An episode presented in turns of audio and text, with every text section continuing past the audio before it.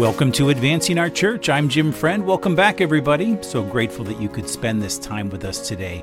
I really appreciate all of your suggestions and your ideas, and of course, all of your prayers, all the ways that you show your support for our show. Thanks also for liking and sharing our show on social media. And by the way, you can find us on Facebook, Instagram, or Twitter if you'd like to follow us for updates.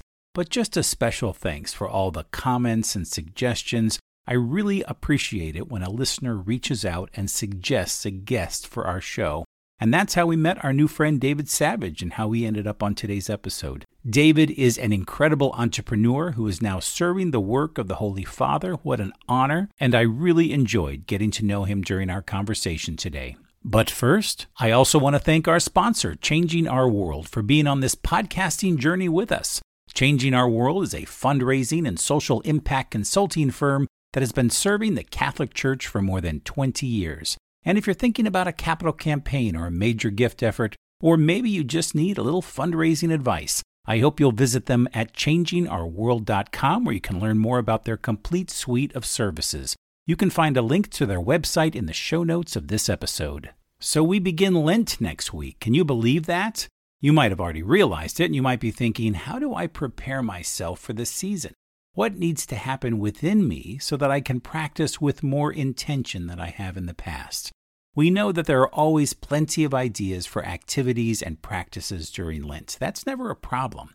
The challenge is that we don't want to do something simply for the sake of doing it. We want to be intentional about our Lenten devotions. When you make a list of your works of mercy so that you can place a check mark next to each one of them, that's not going to accomplish anything or prepare your heart for God. Just like anything, it's good to have a plan for Lent. How do I want to be during Lent this year? Maybe more quiet and thoughtful. Maybe more open to God's desires. Maybe I'll be better able to just sit with people who need me or more attentive to the daily scriptures. Maybe I need to be more compassionate towards others or courageous about using the gifts that God has given to me. I want you to think about doing three things this year for Lent. First, Ask God every day, what do I need to do to draw closer to you? What does my soul need? Just ask Him and listen quietly because we're very good at fooling ourselves about how we're doing. It might take several days of praying and listening before your heart is open and ready to hear that answer. But just sit and listen. Second, ask God every day, What am I doing right? What about my life makes you happy, God? God loves you and He wants to celebrate what you're doing right. He's not a God that is here to scold us all the time. I'm sure that many of the aspects of your life make Him happy and bring Him glory. Listen to Him, ask Him what you're doing right. And lastly, tell God and yourself every day, I want to be open to the graces of this Lenten season. Maybe you're not open to it right now, or you're not as open as you'd like to be. So, what else is new? It's always possible to be just a little bit more open, to let stuff go, listen a little bit better, and do God's work more quickly and passionately to bring the kingdom of God to those that He has placed in our lives. I hope that you have the kind of Lenten season this year that's transformative for your Lenten journey. And I'll have a few more reflections like this as we make our Lenten journey together. But for now, let's get to work. Today I speak with David Savage, the Executive Director for the Papal Foundation, the only charitable organization in the United States whose mission it is to fulfill the requests of the Holy Father for the needs of the Church. David has 25 years of executive experience in direct to consumer marketing and has been a co founder and investor in multiple agencies and businesses. Most recently, David matched his consumer direct marketing experience with the urgent need to help parents address the challenge of managing their children's screen time, co founding an organization called Content Watch. The company purchased and relaunched Net Nanny, an app that helps parents to monitor their children's activities online. In addition to his professional roles, David has been a volunteer leader in the Catholic Church, serving on the board of directors for two leading national apostolates, the Catholic Leadership Institute and Theology of the Body Institute. David was installed as a member of the Equestrian Order of the Holy Sepulchre by Cardinal Dolan in 2010 and is a longtime supporter of Focus, the Sisters of Life, Generation Life, and St. Norbert Catholic Church and School in Paoli, Pennsylvania.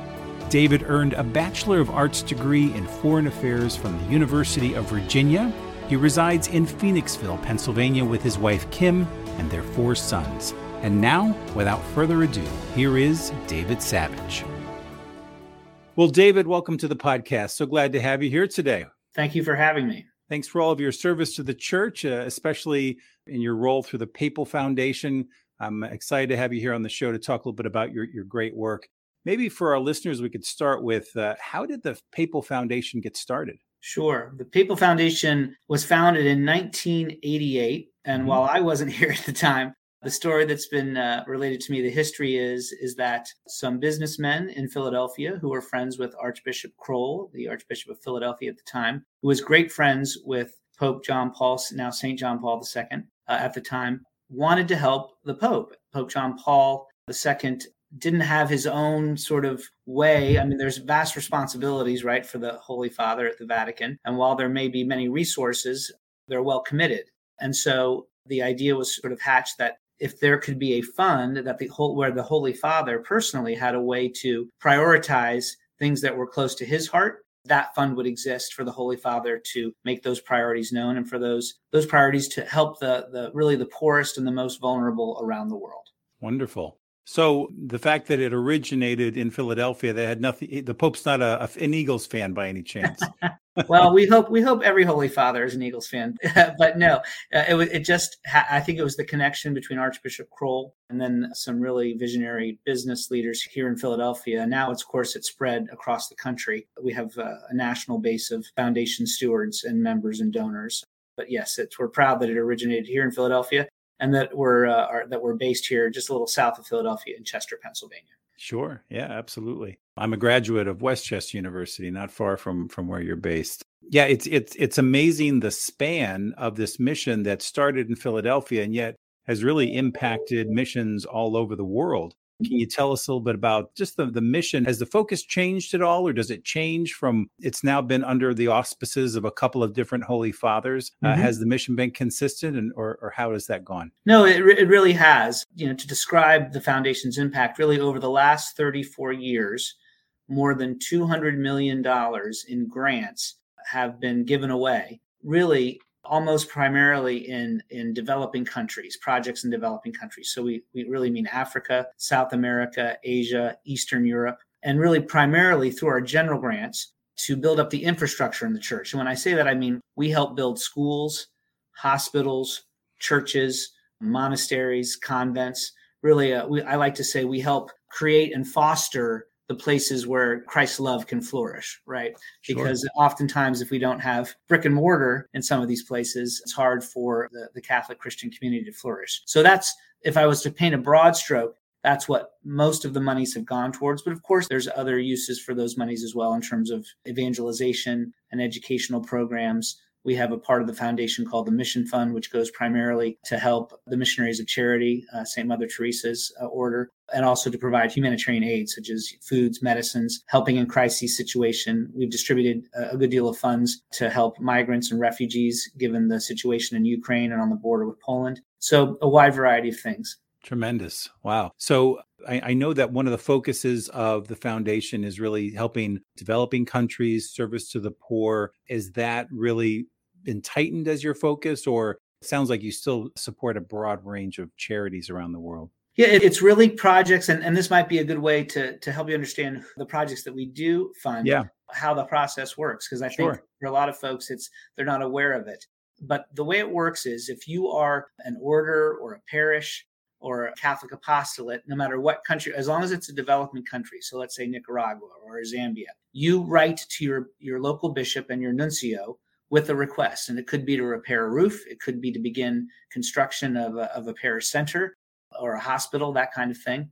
And you write to the nuncio, and the nuncio, the Pope's ambassador in each country, in each of the developing countries, can send to the Vatican and on an annual basis up to three requests. And so you can imagine the Vatican receives, you know, three requests from from their ambassadors in each of the developing countries. And so they really end up with close to 250 grant requests annually Wow. Um, and so the nuncios are the first sort of gatekeeper for these requests, right? They have to choose from a selection that, that they're given throughout the year. Once the, uh, the Vatican has it, the Secretary of State's office, working with the Holy Father, then prioritizes those requests. And so, for instance, last year, the foundation here in Chester received 150 requests and because the Vatican wants to have sort of a broad impact, they really never really ask. It's very uh, out of the ordinary to ask for more than $100,000 per grant. So there may be a project that needs $800,000, but the Vatican, we're not the only source for help.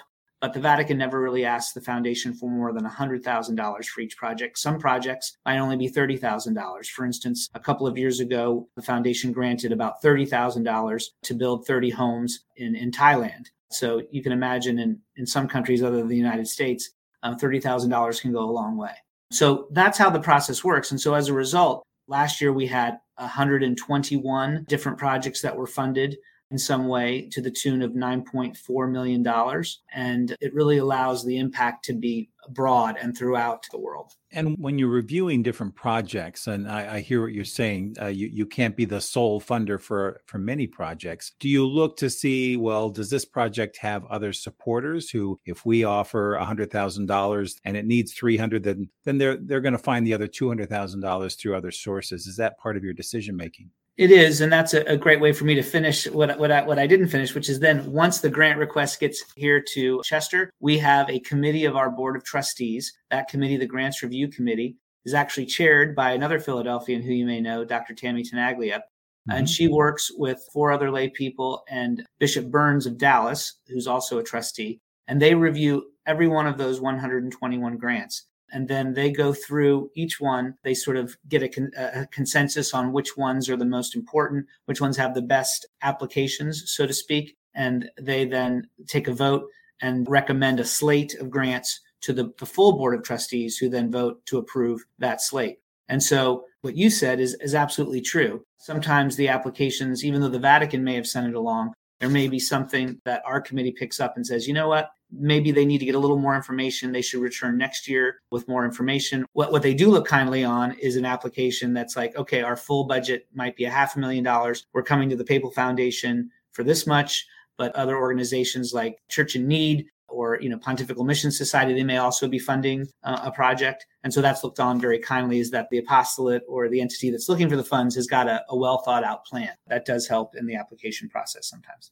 You must encounter so many amazing organizations and parishes and ministries that are just doing incredible things. Mm-hmm. Does the foundation or the board or, or yourself, the team, do you ever get to go visit some of those places where you've gotten to make an impact or, or mm-hmm. make, yeah, make a donation?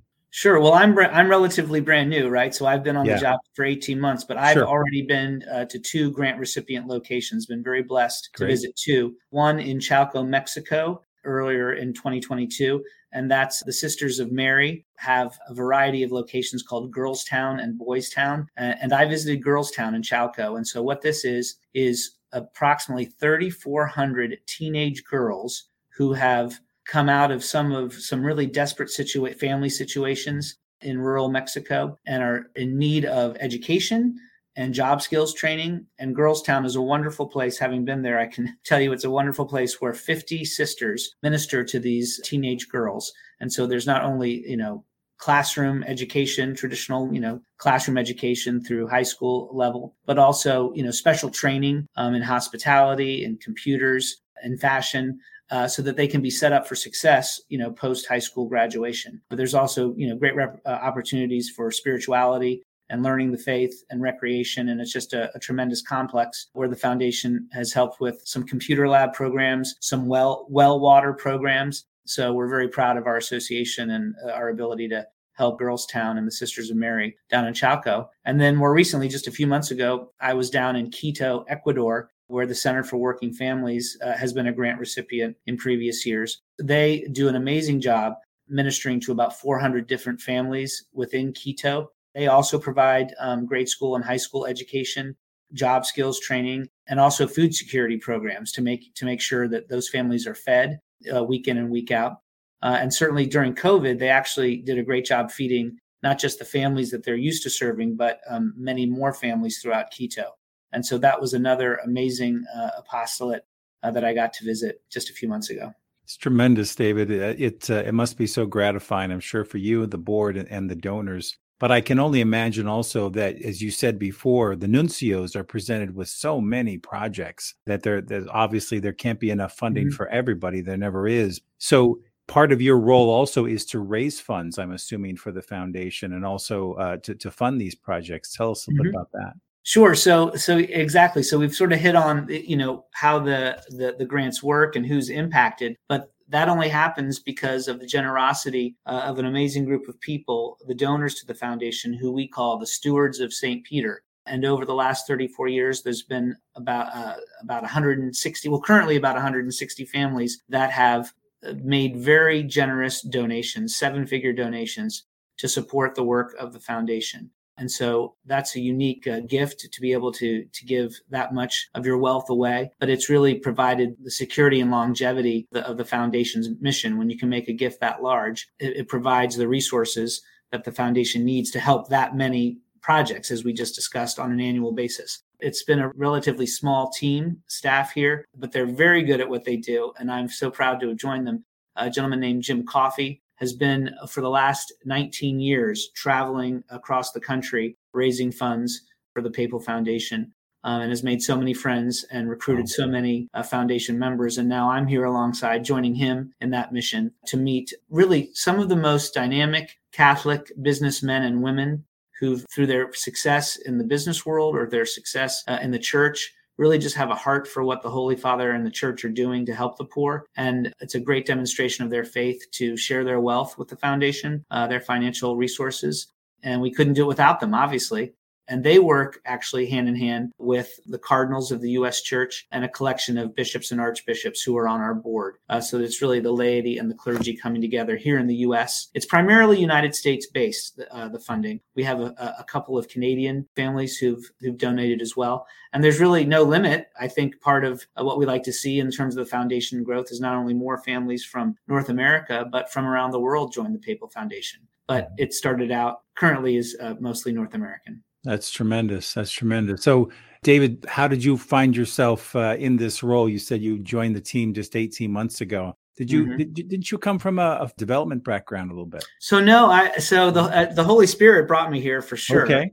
you mentioned West Chester. My career, uh, it's been an interesting path. I would say for the vast part of my career, 20 years was as a partner in two different advertising agencies, oh. one of which based in West Chester, Pennsylvania, uh, and so I spent the good, the better part of two decades traveling the country doing new business development, which is development in its own way, just more sales, and also doing client strategy. So uh, at our agency, we would essentially cre- build creative, both for television, radio, digital, put it out into the marketplace, uh, and generate orders for our, our clients, which was a collection of corporate marketers, entrepreneurial brands, uh, sometimes just individual entrepreneurs selling a wide variety of projects. So products. So that's 20 years I did that. And then another five years in internet software, working in parental controls, trying to protect uh, uh, families and young people from some of the dangers on the internet.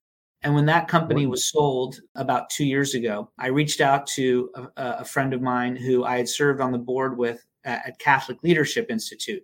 So all the while I was doing all that business, I was volunteering in the church first at Catholic Leadership Institute, which is a very dynamic apostolate, yep. uh, which is uh, training uh, clergy and lay leaders in the principles of leadership to help our church flourish.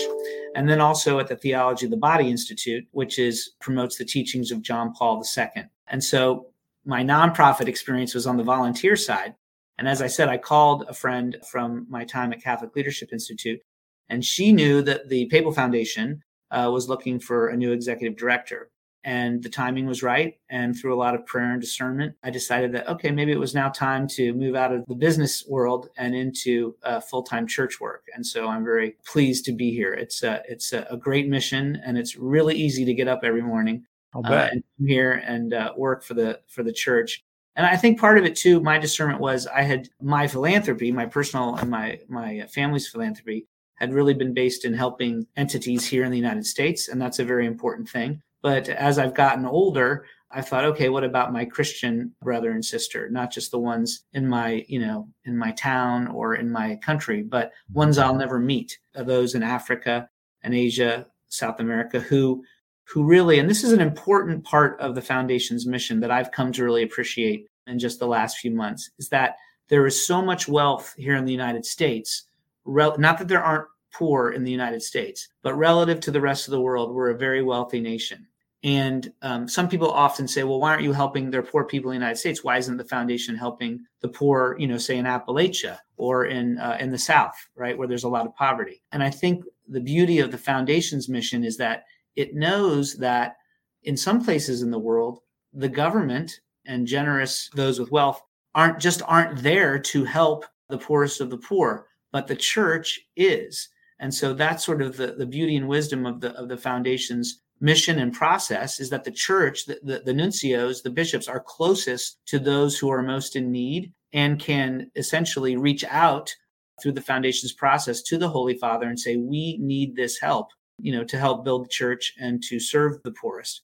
And so that's really made an impact on me uh, is an understanding that it's my role. I'm working in the U.S., but I'm working to help those who don't, who might not have access to the help in their home countries. That's tremendous. So, David, I'm, I'm curious are you seeing some reoccurring themes in the grant requests? I know you look at, at hundreds of these, and, and the nuncios. They you said they look at maybe 250 within their own their own country. Mm-hmm. Is there are, are you seeing particular themes? You mentioned food security and uh, mm-hmm. uh, and some other pieces. Is there anything that's really emerging during this particular time in history? Sure, I would say what's consistent is uh, what I had sort of alluded to before, which is you know we're we're used to a certain level of of community building here in the United States, and we know we might build our new parish centers or build new churches, right, as communities spring up. But that's true. That's true elsewhere, right? Especially in in Africa, you know, where the church is growing by leaps and bounds, right? They need brick and mortar to have a, a place to worship or a place to minister. Same with um, you know hospitals and schools, you know, a place to teach. And so I would say year in year out, what's consistent is the need for buildings right, for a variety of needs. What changes is what's going on in the world, you know, from a current events perspective. And so during COVID, as things were, you know, shut down, as resources dried up, there was all kinds of needs for food and medicine in an emergency way. And, and that's where the mission fund part of the foundation came in with some emergency funds uh, in different places.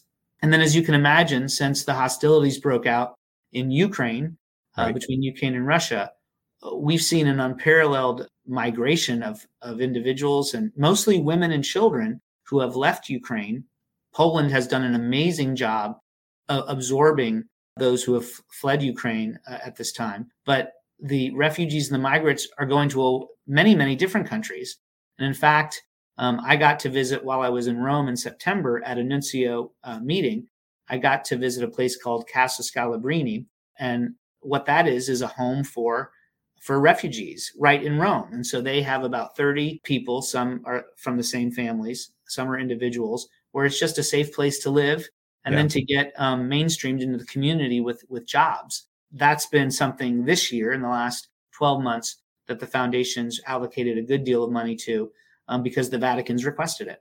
Wonderful. David, are there ways that that anybody can be involved with the foundation? Are you are you looking for maybe not everybody's at the St. Peter's level, but are there other ways that folks can help out? Absolutely. So the foundation will accept a donation of any size. Mm-hmm. Because it will all go into uh, our corpus, which is how we fund these grants, right? Sure. So you can go to the papalfoundation.org online mm-hmm. to, uh, to, to learn more about us.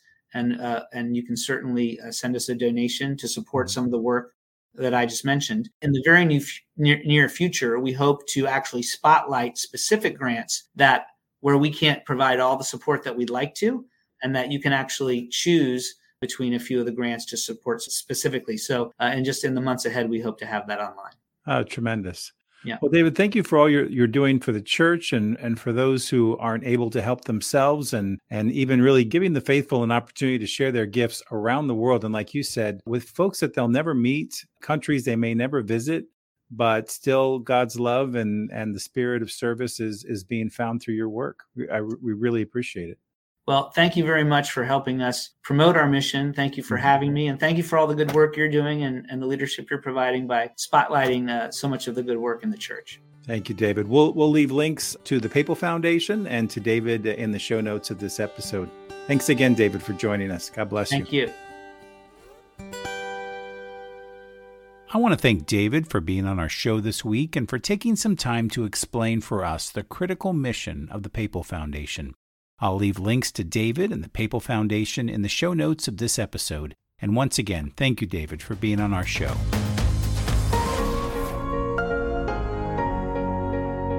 Well, that's our show this week. Special thanks to Podastery Studios for another great show. And if you'd like to help our show, please leave us a rating wherever you downloaded this episode. And if this is your first time listening to Advancing Our Church, I hope you'll stick around and subscribe. You can find us on all places where you download your favorite podcasts. You can find us on YouTube.